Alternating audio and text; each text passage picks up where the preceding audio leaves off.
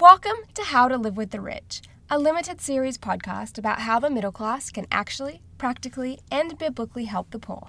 I am your host, Beck Isaacson, and welcome to the show.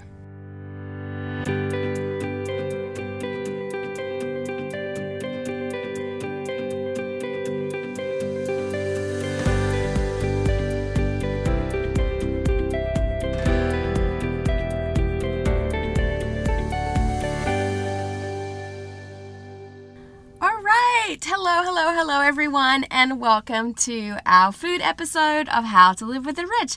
As always, I am so thankful that you are here.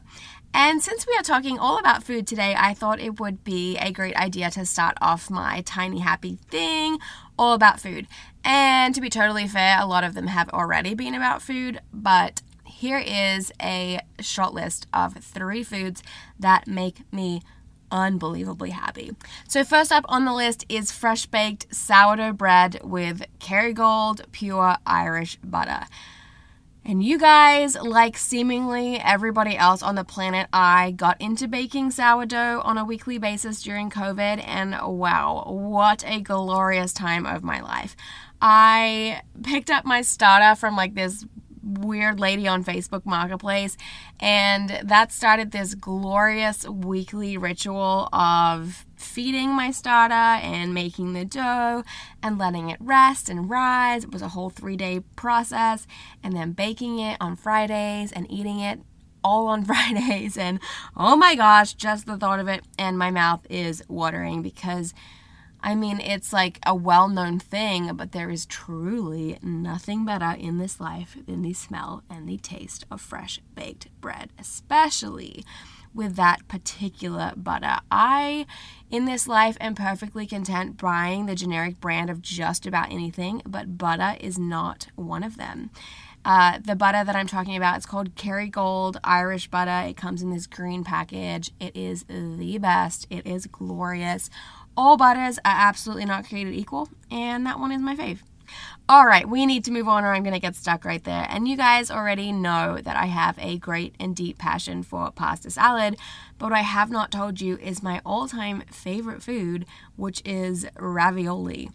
And every year growing up for our birthdays, we got to pick our birthday dinner. And every year, without fail, I would choose ravioli.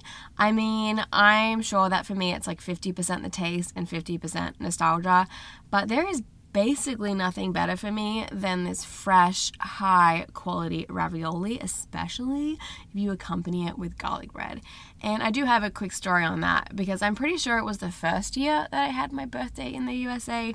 And I told my husband, or he was probably my boyfriend at that time, but I told Luke all about this whole birthday ravioli tradition thing. And he so sweetly said that he would like to make it for me you know, which is just so kind. But of course, uh, he made me a little worried because he really, really, really is not a cook. But then I thought, you know what? Of all the things in the world that you can make, ravioli is pretty much the easiest thing on earth. I mean, you boil water, I it cooks for like three ish minutes, and then all you need to do is drain it and heat a sauce. And if you don't inherently know that, then all you have to do is read the instructions because I've always said if you can read, then you can cook.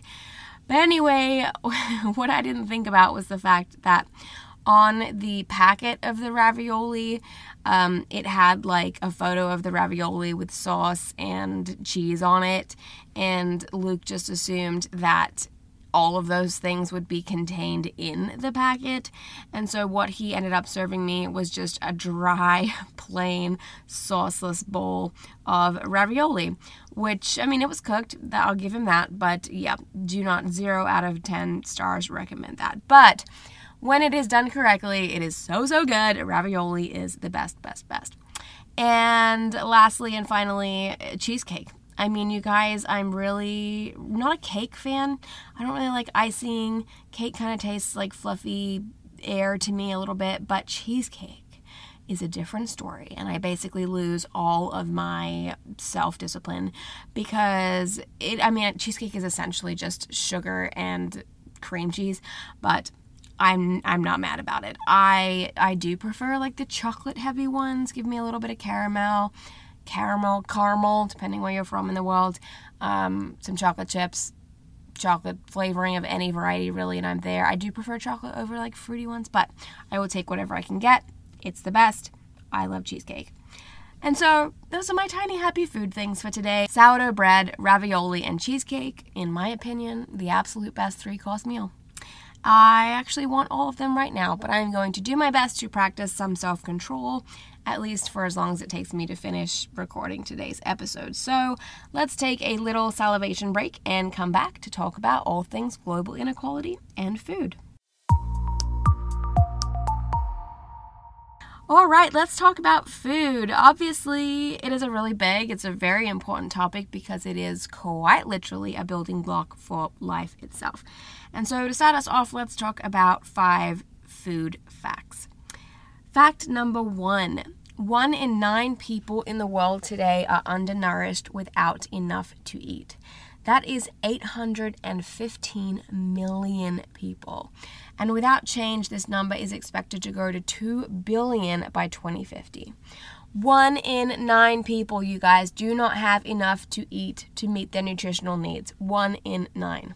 Madness. Then, fact number two, uh, then on the flip side of this, is that 2 billion people in the world currently are either overweight or obese. And so, therefore, the gap between the overfed and the underfed in this world right now is tremendous and another huge, huge area of global inequality. Fact number three one in four children under the age of five in this world are of an inadequate height or weight for his or her age. This is largely caused by hunger and poor nutrition. And one in four, you guys, one quarter of children under the age of five in this world. This is a huge deal, and it leads to fact number four that 45% of deaths in children under five are caused by poor nutrition. This is 3.1 million children every single year. This is obviously devastating. It should not be this way. It doesn't have to be this way. And speaking of which, it literally does not have to be this way because fact number five is this it is estimated that one third of all the food produced worldwide ends up rotting or spoiling before its use due to poor transportation or harvesting practices. This is about 1.3 billion tons of food annually, estimated at a value of around $1 trillion. And so I know that this leaves us in a pretty heavy place today because this is this is clearly just so unjust. It's it's so crazy that we have starvation and obesity epidemics existing in the same world together in the same place that a third of the food that we do produce actually goes to waste anyway. It is wrong in every way. It should not be this way. It's heartbreaking. But there are also things that we can do to be a part of the solution instead of the problem. And so let's jump into that. Let's talk Tuesday tips, both locally and globally, personally, as well as collectively. And first and foremost, and perhaps even most importantly, uh, while talking the topic of food, I think that we ourselves need to be responsible consumers and responsible stewards of the food that we have because many of our choices do have huge implications, uh, not only on the environment but also on the global poor. For example, the increasing global demand for meat is having direct influence on the rising levels of greenhouse gases and therefore sustainable food security, which affects the world's poorest people. But the good news is that there are a whole bunch of things that we can do to become responsible food consumers, and this can look a number of different ways. For example, we can buy seasonal and local produce. This helps to eliminate waste issues, as does growing your own food. I don't know about you, but I personally love growing a vegetable garden each year. It brings me great joy, and it is a really fantastic way and often a really affordable way to feed yourself and your family. And a pro tip about that that I have learned the hard way only plant things that you actually want to eat because otherwise, like me, you will end up with 35 butternut squash that you cannot give away because nobody wants them. And I mean, I like butternut squash, but I don't like 35 of them. Or better yet, uh, on this whole thing of growing your own food, why not start or join a community garden? Because what an incredible opportunity to either learn how to grow your own food or teach others how to grow their own food and therefore take a good step, good direction in living sustainably. Did not word that well, but hopefully you get what I mean. Uh, and then I think just to continue with that vein, uh, composting your food scraps is then a great way to just continue on with this goodness cycle as it recycles nutrients back into the earth which is awesome.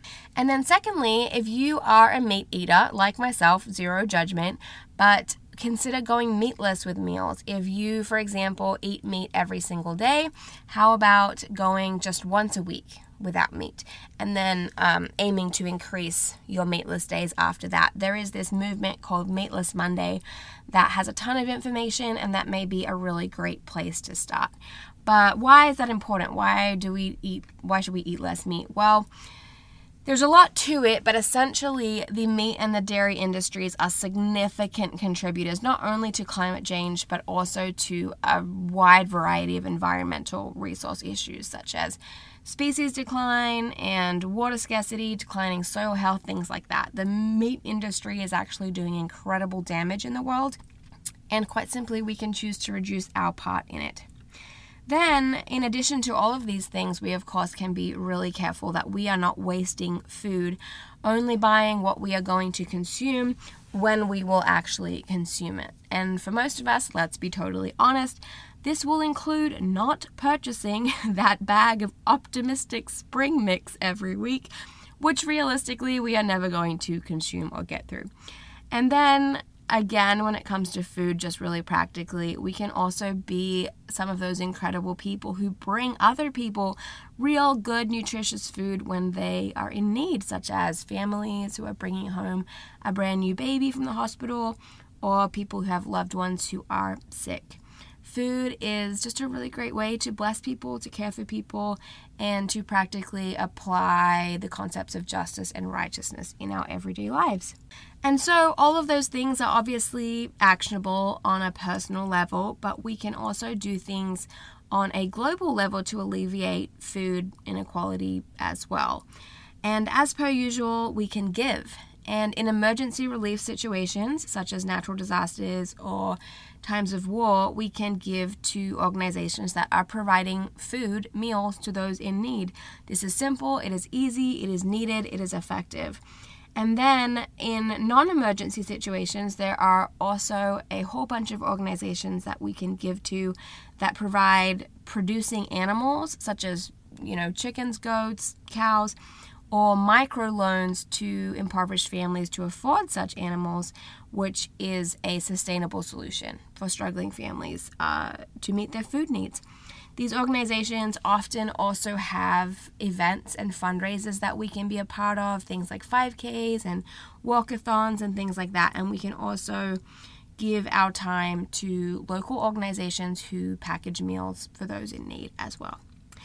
And so, you guys, I know that was short and sweet, but that is food. It is one area of huge global inequality that we can combat right in our own homes and our own fridges and our own decisions and our own lives. And we can also give both financially and with our time as well. I think that food is a very basic, fundamental human right, and we do currently have enough of it to go around. And so, therefore, I do believe that it is our responsibility to be responsible, to consume responsibly, to share what we have with our global neighbors. And on that note, let's finish up for today. And so, thank you guys so much for listening. Thank you for subscribing. As always, you can reach me anytime over at How to Live with the Rich on Instagram or How to Live with the Rich at gmail.com. I will see you guys next week. Have a wonderful one. Bye.